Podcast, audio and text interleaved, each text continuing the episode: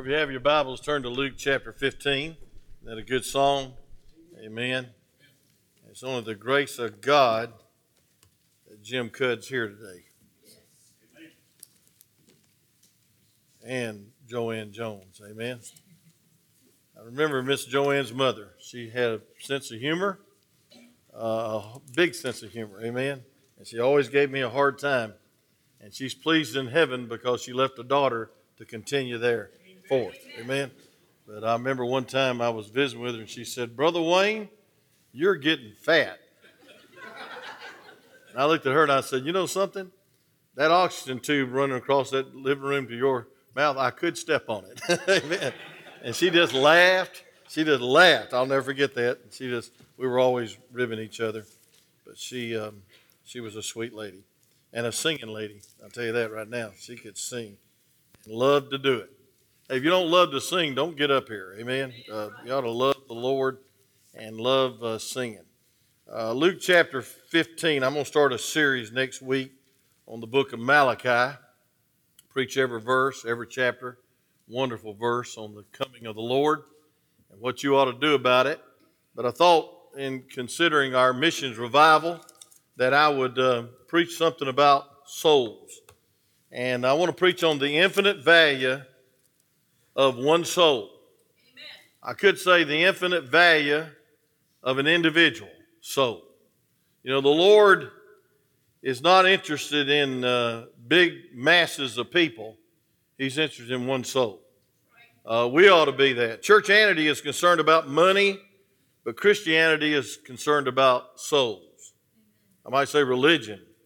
Uh, Churchianity is concerned about worldly prestige. Christians are concerned about uh, one soul growing in the grace of God and becoming more like Jesus.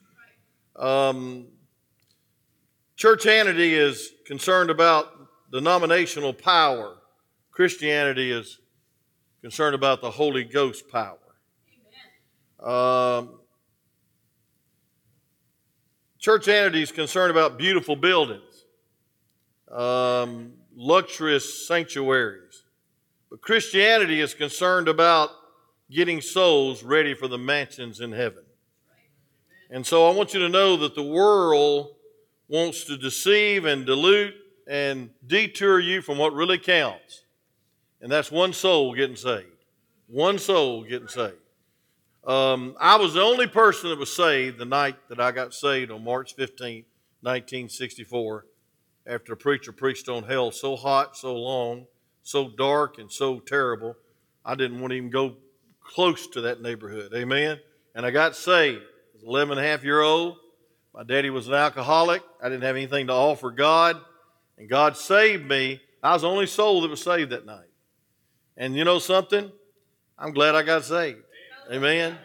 I heard of a story right before I get to my text of a lady that was getting engaged. And she had this beautiful Kay Jewelers box, you know, with the velvet over it. Uh, and, uh, and the inside was beautiful velvet also. And she did something very strange. She took the ring and she threw it away and she kept the box because it was so pretty. And that's the way a lot of people are doing. They're throwing away their soul for the pretty outward appearance of this world for the flesh, the world, and even the devil's in, uh, uh, endeavors in your life. You're throwing it away. And everything is uh, consumed in these 70 or 80 or 90 years that you live, and you forgot eternity. That's like throwing the diamond out the window. Amen. Your soul is precious. I'm going to prove that in Scripture in just a minute. Uh, your soul is worth a lot. It's irreplaceable.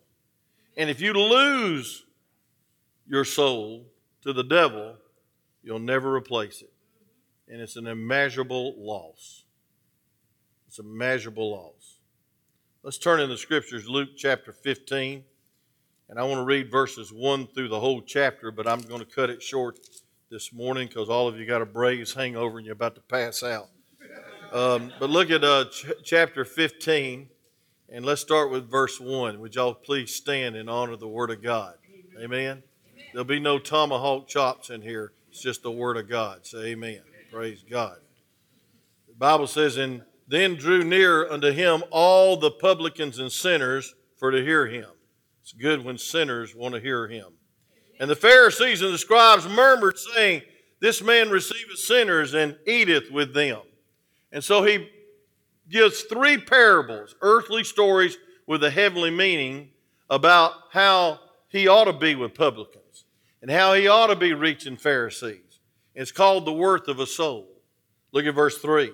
And he spake this parable unto them, saying, What a man is having a hundred sheep, and if he lost one, I wish you'd circle that word, one of them does not leave the ninety and nine in the wilderness and go after that which is lost until he find it. Amen. Some urgency about that. And when he had found it, he layeth it on his shoulders, rejoicing. Isn't that wonderful that God picked you up where you was at? And when he cometh home, he calleth together his friends and his neighbors, saying to them, Rejoice with me, for I have found my sheep, which was lost. And I say unto you that likewise joy shall be in heaven over, what's the next word, class? One sinner that repenteth, more than over ninety and nine just persons which need no repentance. Either uh, what woman having uh, ten pieces of silver, and she lose, what's the next word? One piece, does not light a candle and sweep the house and seek diligently till she find it. And when she had found it, she called her friends, her neighbors together, saying, Rejoice with me, for I have found the, the peace which I had lost. Likewise, I say unto you, there is joy in the presence of the angels of God over one sinner that repenteth. And he said, A certain man had two sons. Now, listen to this. We might as well read this. I'm having too good a time not to read it. It says, And the younger of them said unto his father, Father, give me portions of goods that falleth me. And he divided unto them his living. And not many days after the younger son gathered all things, took his journey into a far country, and there wasted his substance with riotous living. When he had spent all, there arose a mighty famine in that land, and he began to be in want. And he wanted and joined himself to the citizens of that country, and sent into the fields to feed the swine. And he would have fain have filled his belly with the husk that the swine did eat, and no man gave unto him. Isn't that a picture of the world? Empty, not satisfying. Verse 17, and when he had came to himself, he said, How many hired servants of my father's have bread enough to spare, and I perish with hunger? I will rise and go to my father, and I will say unto him, Father, that's the reason for these three parables, to show you the perfect Father. I have sinned against heaven and before thee. I, I am no more worthy to be called thy son. Make me as one of thy hired servants. And he rose and came to his father. When he had yet a great way off, his father saw him and had compassion, ran and fell on his neck, kissed him. And the son said unto the father, I have sinned against heaven and in the sight, and I am no more worthy to be called thy son. But the father said to the servant, Bring forth the best robe and put it on him, and put a ring on his hand and a shoe on his feet.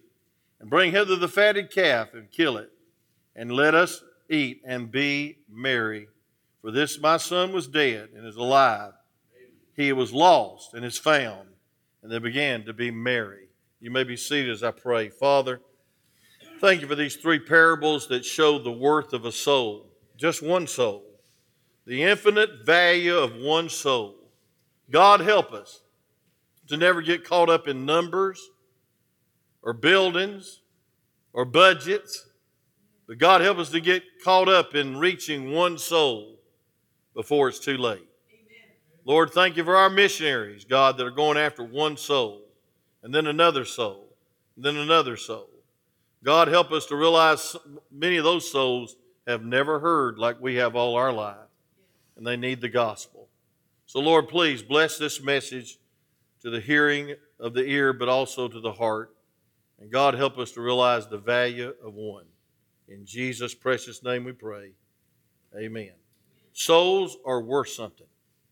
Souls are worth the whole world.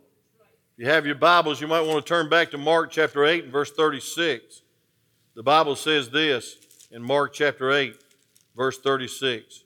It says, What does it profit a man if he gain the whole world and lose his soul? So, for the soul's worth more than anything in the world. A soul's worth more than anything. And I want to tell you what, number one, souls are worth constant concern.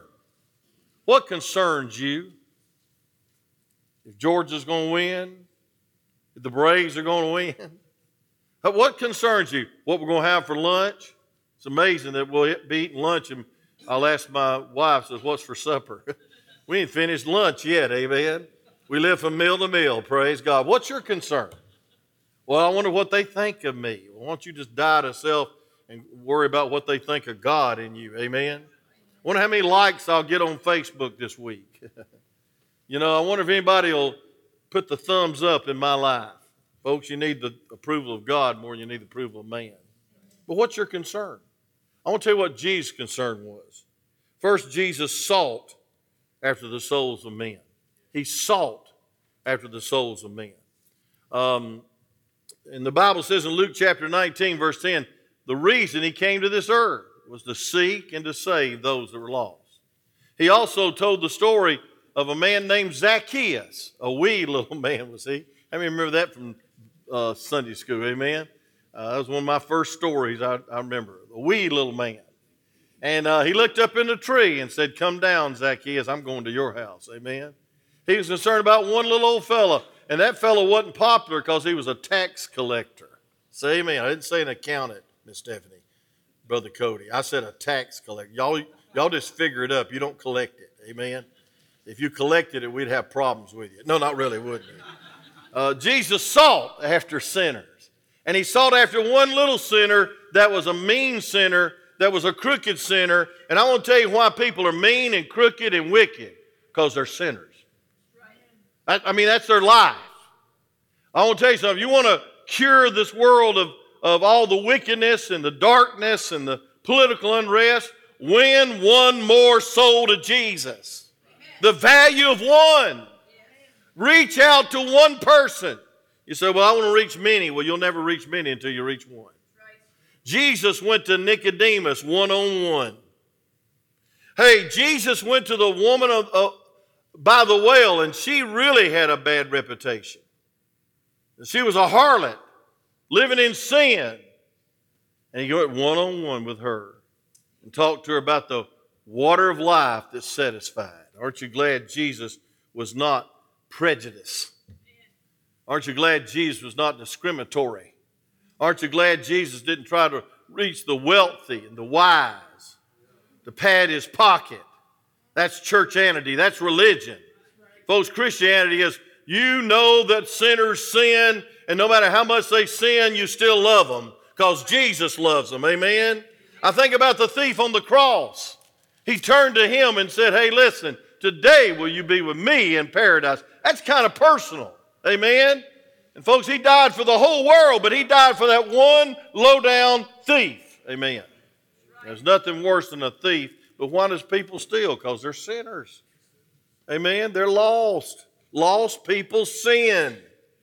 That's a truth you ought to get a hold of. Amen. And then I think about Paul, the Apostle Paul. He saw Jesus in Stephen's face when he's being stoned. You talk about the valley. You ought to shine in the valley because some Paul might be looking down saying, hey, is Christianity real? And it's easy to be smiling and happy when everything's going good, but when everything's going bad, you need to be faithful. You need to be steadfast, unmovable, always abounding in the work of the Lord, because one soul's worth it all. You're either a stumbling block or a stepping stone. Amen? You're either the best Christian they know or you're an excuse for them to go to hell. And I don't want to be an excuse. And I don't want to be a stumbling block. God forbid that I would cause somebody to go to hell because of my inconsistent, unfaithful life. And so, folks, Jesus sought after one sinner again and again and again and again. He left the masses, he left the crowds, and he went after one. I think about Andrew. He never preached a sermon that I know of, never wrote a book. But I to tell you something. He reached Peter and what did Peter do? He turned the world upside down. Amen.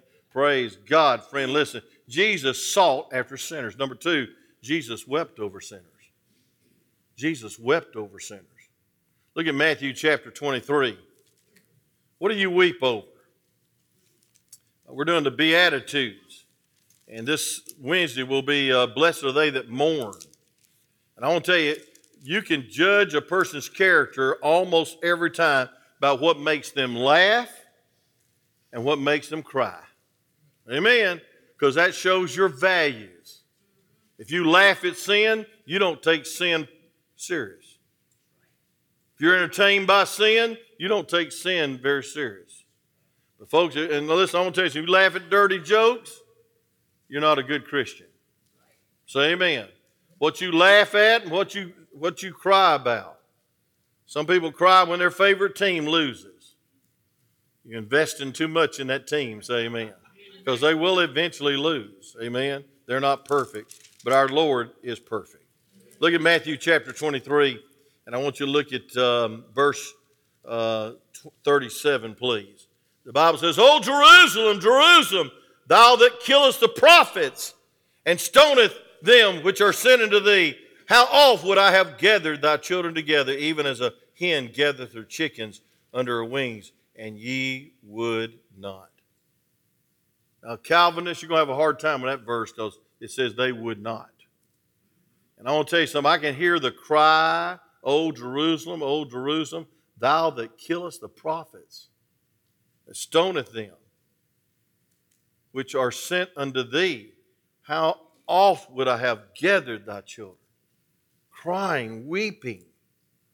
Folks, we should weep over sinners. No one ever cared for me like Jesus.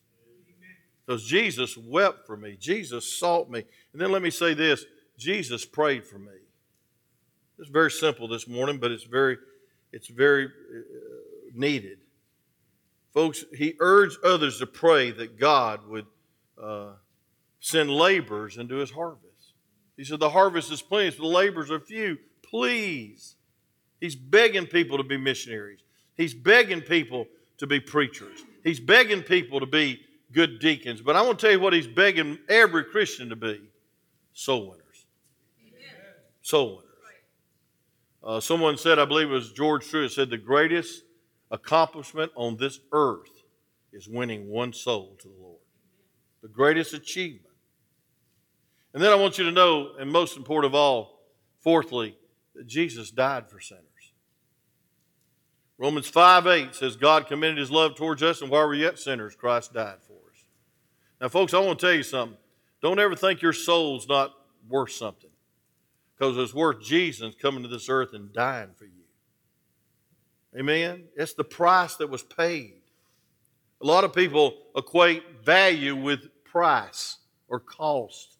Well, Jesus shed his blood, died, was buried, arose from the dead, ascended to heaven, never lives to make intercession for your soul. Amen. Not your body, not your emotions, but your soul. Folks, Christ died for sinners. Christ died and offered his life as an offering for souls. Folks, your soul's important because it was important to Jesus, and he proved it by seeking by weeping, by praying, but by giving his life for your soul. It's important. Apostle Paul cared for sinners so much in Romans chapter 9, he said, I would go to hell for my people. Now, I couldn't pray that. If I had to give up heaven for anyone, I couldn't do it. But Paul was praying, I, I would be accursed that my people might be saved. What agony. He died carrying the gospel. He was going to uh, Rome, and they all said, Don't go to Rome. Man, they'll kill you up there. And I love this verse, and this is my life verse. This is my preaching verse. This is the verse God used to call me to preach. In Acts 20 24, he said this But none of these things move me. None of the death, imprisonment, he was stoned, he was shipwrecked. He was naked. He was destitute. And his own people turned on him. Churches went awry. But it says, Neither count I my life dear unto myself, so that I might finish my course with what? Joy. And the ministry What's the ministry which I've received of the Lord Jesus? To testify the gospel of the grace of God.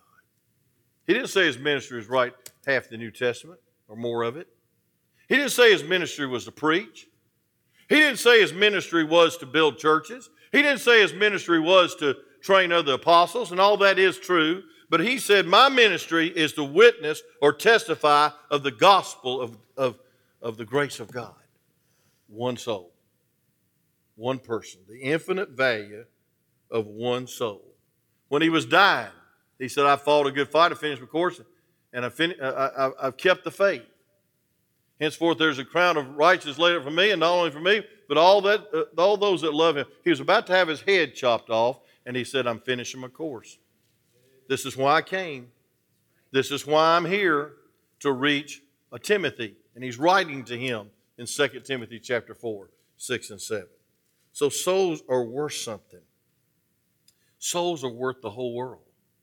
One soul, your soul, is worth Jesus leaving the splendor of heaven and coming to this old earth and dying for your sins and paying your sin debt. That's worth something. Number two, souls are worth fervent searching. we get back to our chapter 15 of Luke. We see he gives three parables. The whole chapter is concerned about the matter of souls, the need of salvation. Jesus gave three parables the parable of the lost sheep, he leaves the 99 and goes after the one. The one. Thank God for that. You know, I believe we ought to have a, a, a fervency about going after one person. There was a boat that was going downstream in Africa to the market, and everybody was bringing their um, vegetables and their fruit to sell at the market. Everybody's hands were full, and this one dear lady, she slipped off the ramp going to the boat. She was going under, she was, she was drowning, and nobody, no one even tried to rescue her. The captain was irate and went out and started rebuking all the natives that had all their goods and all their uh, uh, uh, produce that they were going to sell upstream and says, Why did not you jump in and save that lady that couldn't swim. They all with one accord said, because we might have lost our fruit. We might have lost our vegetables.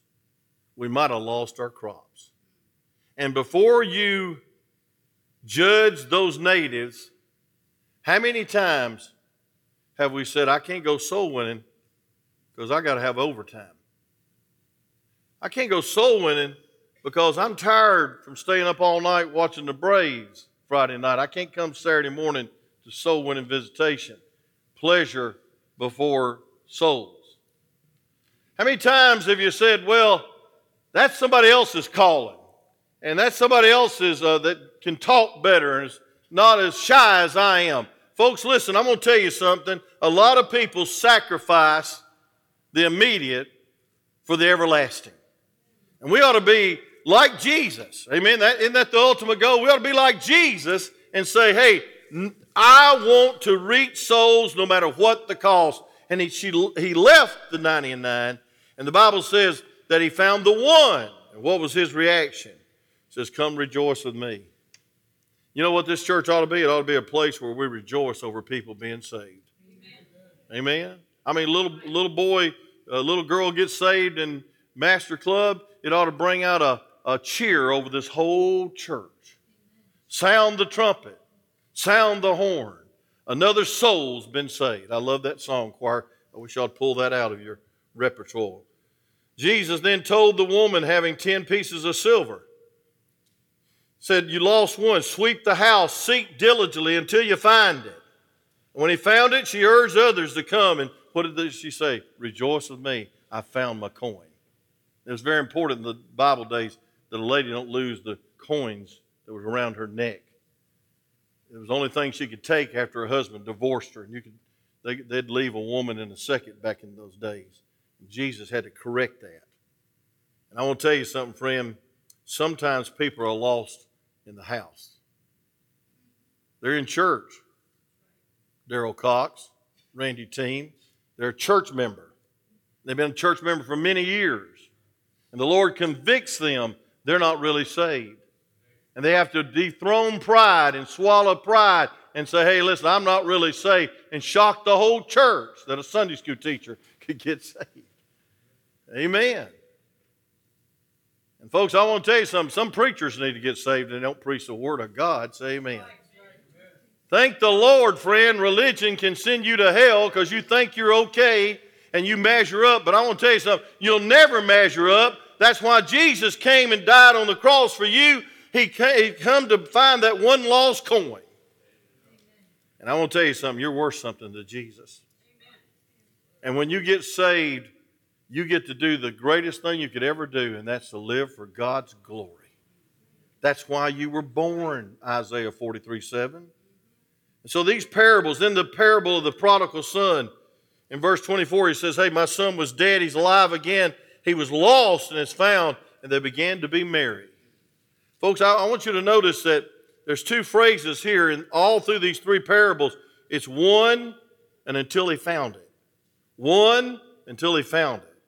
Folks, we ought to care about one person.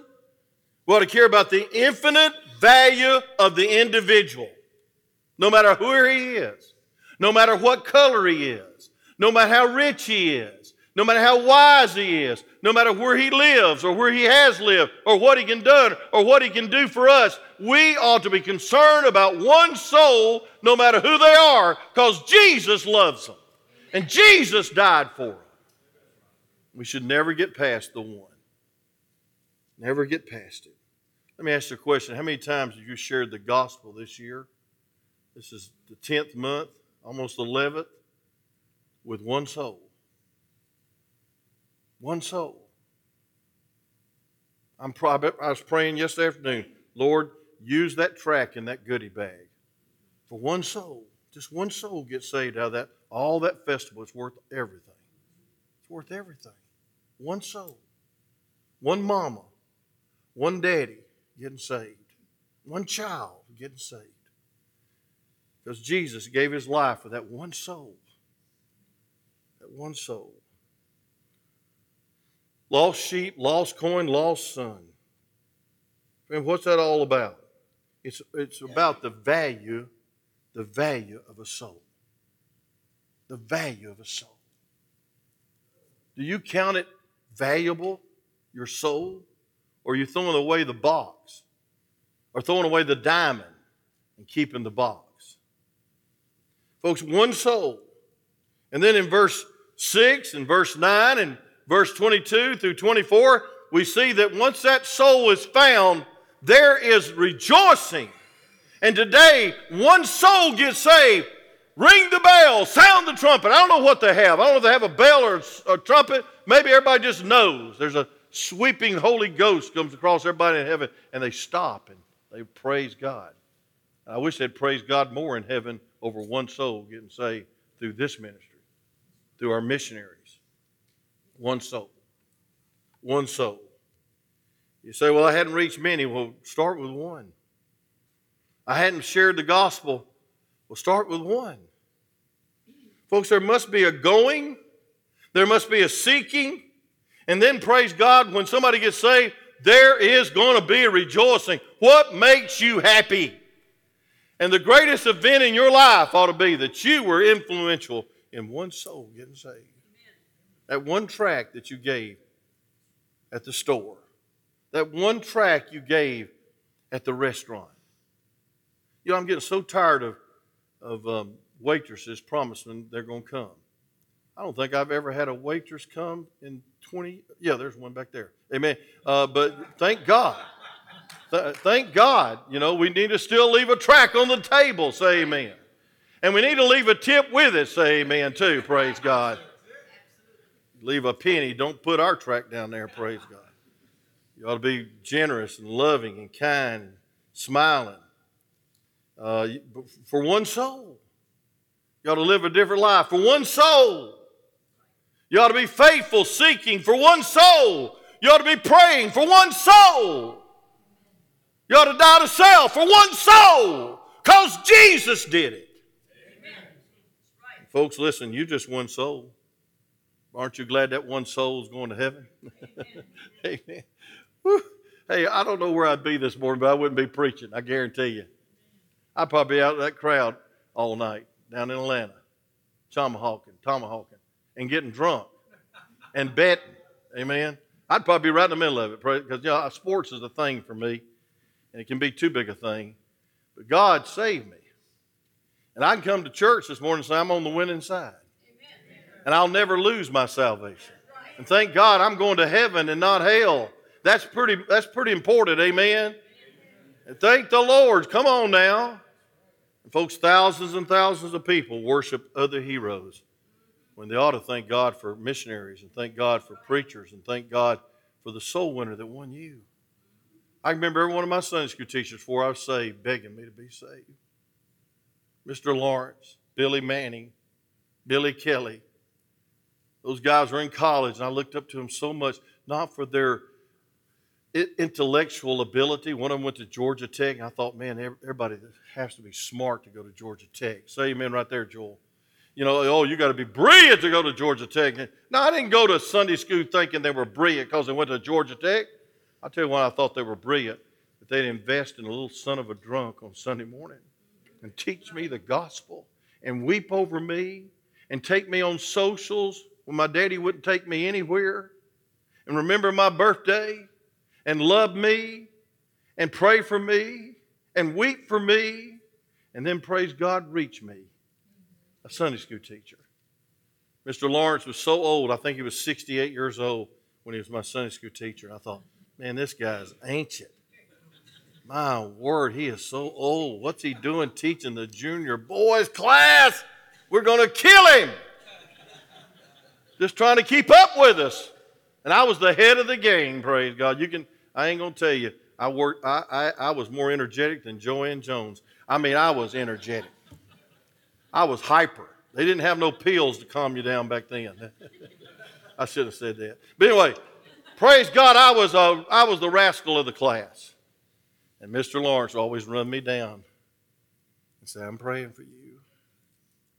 The day I asked the Lord to come life, He come down and He just wept all over me and said, I'm glad one of my boys got saved this morning.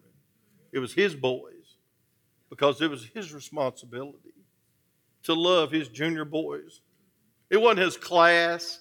That's why we don't call classes classes right here. It's your ministry to reach souls, to reach souls, to reach one soul, to reach one husband, to reach one son, to reach one mother, to reach one uncle, one aunt, one workmate, one neighbor. Folks, one soul's important because it was important to Jesus. And he gave a whole chapter on leave the 99, sweep the house, go out into the swamps and look for your prodigal son, keep the light on. Thank God, not only does Motel 6 keep the light on, but praise God, the perfect Father has his light on on the porch of pardon and salvation. And he saw him a great way off, and he ran and hugged his neck and loved him. Gave him a robe and a ring, and killed the fatted calf. And boy, were they happy. Except for the Pharisee elder brother that said, I ain't getting that attention. God help us never to think it's all about us. Right. Folks, it's about souls. It's about souls. I got to close because y'all are losing your ability to concentrate after 30 minutes. Your soul's worth earnest consideration. Thirdly, don't get over being saved. Where did God find you? Where would you be today if God hadn't found you?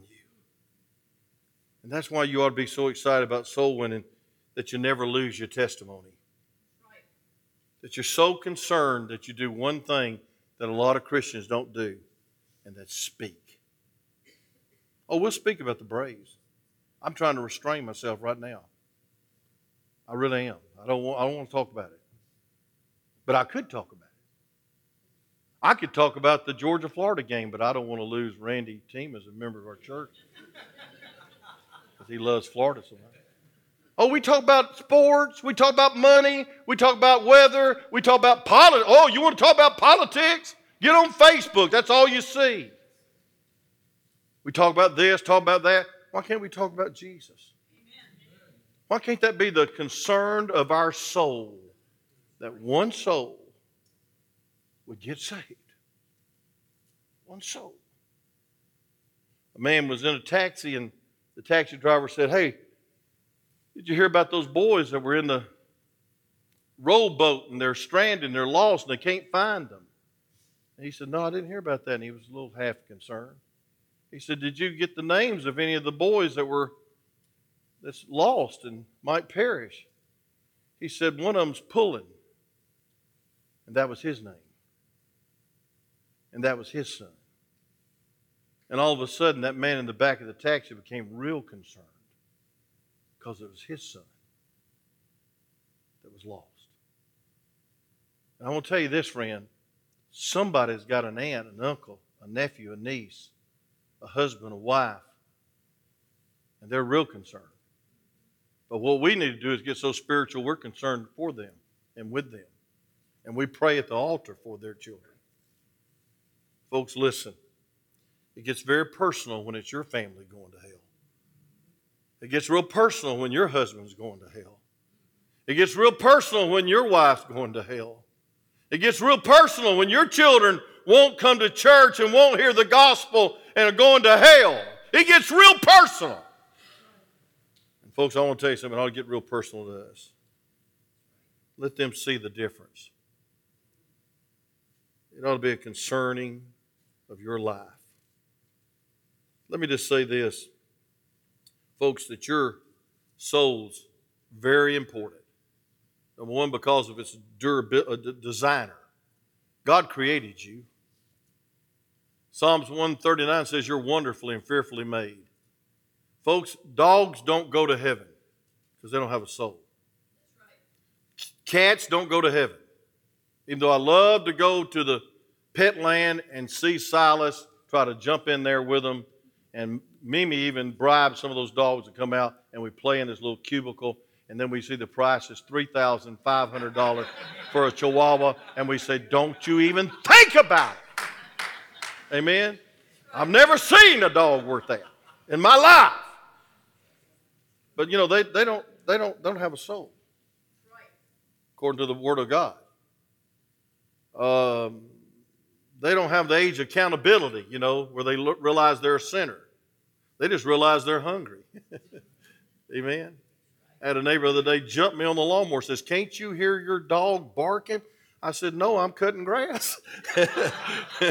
and I've chained him to the to the swing so I can open the gates and cut all the grass.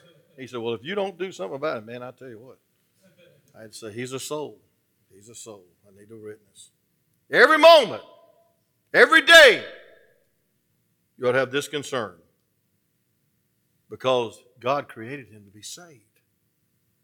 The highest level of creation is man and woman for God. And he created him, you, for his glory and his purpose. And you cannot do that until you're saved. So you're living beneath your God given privilege if you're not saved.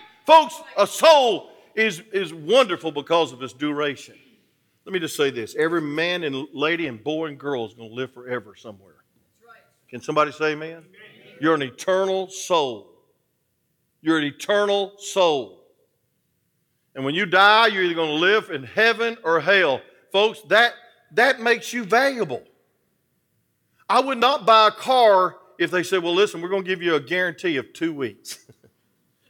Matter of fact, I bought some cars. I wish they just gave me two days because I didn't even make it home. And I painted the thing l- l- lemon yellow. Amen. It was a piece of junk. And I saved up all my life to buy that piece of junk. But, folks, listen, your soul's going to last forever. It's durable, it's eternal, it's valuable. So, you can make an eternal difference if you'll realize the infinite significance of one individual. Friend, your, your soul is valuable because of its demand. Jesus loves you. He longs for you. He desires you. The creator of all creator wants you in union with him. And the only way you can become in union with him is through Jesus Christ and his blood that was shed. Folks, listen. It's, you're, you're not a grain of sand. You're a gem. There's nobody like you. Aren't you glad? Praise God. I mean, there's only one person like you. And I'm so happy about that. And you are too. I mean, there's not two of a kind, maybe identical twins, but they got some different personalities. Oh, folks, let me just say this it's an eternal, tragic loss when a person gets into eternity and finds out they're lost. Tragic. That's why Jesus came to save your soul. I want you to turn and close into Isaiah 53 verse 6 and 7, verse 10 and 11. Isaiah 53, most powerful chapter in the Old Testament. You want to win a Jew to the Lord? Open up Isaiah 53. Isaiah chapter 53. And I want you to look at four verses and we'll, we'll, we'll be out of here. Because your time's valuable. All of us got to go home and take a nap. But look at this. In Isaiah 53, verse 5 says, But he was wounded for who? Our transgressions. He was bruised for what? Our iniquities. The chastisement of our peace was upon him, and with his stripes we are healed. Has nothing to do with physical healing, that's spiritual healing. Look at this now. All we like sheep have gone astray. You know what that's saying? Every person in this room is a sinner. We have turned everyone to his own way, and the Lord has laid on him the iniquity of us all. You got to get in on that first all, and you can get out of it with that second all. All have sinned, but praise God, all can be saved. But look at verse 7. He was oppressed, he was afflicted, yet he opened not his mouth. He was brought as a lamb to the slaughter, as a sheep before his shears is dumb, so he opened not his mouth. Go down to verse 10 to save time. Y'all in a hurry. It says, Yet it pleased the Lord to bruise him. He hath put him to grief. When thou shalt make his soul, his soul an offering for sin. You shall see his seed, and he shall prolong his days. That's the resurrection. And the pleasure of the Lord shall prosper in his hand. He shall see the travail of his soul. That's Calvary. 755 years before the fact, he's describing Calvary. He says, He shall see the travail of his soul and shall be satisfied by his knowledge. Shall my righteous service justify many? for he shall bear their iniquities. Folks, he was an offering. He offered his soul for your soul. He took your place. God loves you. God desires you. God has a burden for you. And salvation, when you get saved, will fulfill the very purpose you were born. A little boy was running down the beach, and a man was trying to keep up with him several yards back, and he couldn't do it. So he was walking fast. But he always caught up with the little boy because every time he saw a starfish on the beach, he picked it up and he slung it back in the ocean. And after several starfish were saved by this little boy, the inquisitive adult called him and said, Hey, listen, what are you doing? He said, I'm saving starfish. He said, You can't save all these starfish. There's thousands down this beach. You can't make a difference. The little boy reached down, picked up another starfish, says, I did in that one. And, I did, and then he picked up another and said, I made a difference in that one. And folks, you can't reach all the starfish. You can't reach all the souls. Praise God, you make a difference in one. And I believe at the judgment seat of Christ, we'll hang our heads and say, you know, God gave me that one soul to reach, and I just overlooked it. And I got too enamored by the box, and I threw away the diamond of opportunity to reach that one soul. Let's pray. Father, thank you for the valuable, the infinite value of the infinite soul. the eternal soul. What a tragedy, what a disaster, what a catastrophe it'd be to see one of our friends, one of our loved ones, one of our family members suffer eternal death in hell because they were not concerned about one soul. Not concerned. Nobody told them. Nobody cried over them. Nobody prayed over them. Nobody went soul winning. Nobody gave them a track. Nobody cared. God help us to care for one soul. Thank you for dying for every soul. Thank you for dying for my unworthy soul. Thank you for salvation. With every head bowed, every eye closed.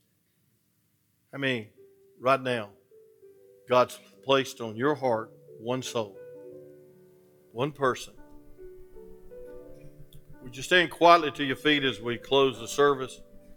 Maybe some of you make your way to the altar and pray for that one soul. One soul. A son, a daughter. Maybe a soul that's out of the will of God. Why don't you come pray for them? You say, I won't do any good. Hey, don't doubt God. Pray. Uh, I'll give them a hundred tracks. We'll plant some more seed in their heart. Come on. Come on. One soul. One soul. A mother that's grieving, one soul. A little child that you have contact with, a customer at your store, your business, your boss, your relatives, your workmates. One soul, one soul. God wants you to reach that one soul before it's too late. One day they'll be so grateful you did. Because that one soul makes a difference for God's glory. Anybody else? Have me say, Preacher, I know I'm a saved soul. I know that if I went to, into eternity this day, you're not guaranteed you won't, I know for sure that I'd go to heaven. I know I'm saved. Would you raise your hand as a happy testimony of that? All over this place. If you're not sure, don't raise your hand now. How many glad you're saved? Say amen. amen. Several cannot raise your hand and you say, Preacher, are you picking on me? No, I'm just concerned about your one soul, your eternal destiny. You'd say, Preacher, please pray for me because I'm not sure I'm saved, but I'd like to be. Would you slip your hand up real high for prayer and then back down? Anyone? God bless you. Anybody else? Anybody else? You're just not sure. Now, you might be religious, but most people in the South are religious. That don't mean you're saved. You might be a good person. Hey, most people are trying to be good. You don't try to be bad. Need to be saved. You need to have a time in your life where you can look back and say, I trusted the death, burial, and resurrection of Lord Jesus Christ. And I got saved. Lord, please convict those that could not raise their hand with the surety that they're saved. And God, we thank you for eternal gift of salvation. We pray, dear God, that come and let us show them the Bible how they can know for sure they're saved. God, I pray that you'd use us as soul winners this week, this month. God, people are dying. People are dying suddenly. Some are dying without hope. Some are going to hell. God, we need to warn them. We need to love them. We need to pray for them. We need to seek and search and be concerned for their soul. God, give us a burden. In Jesus' name.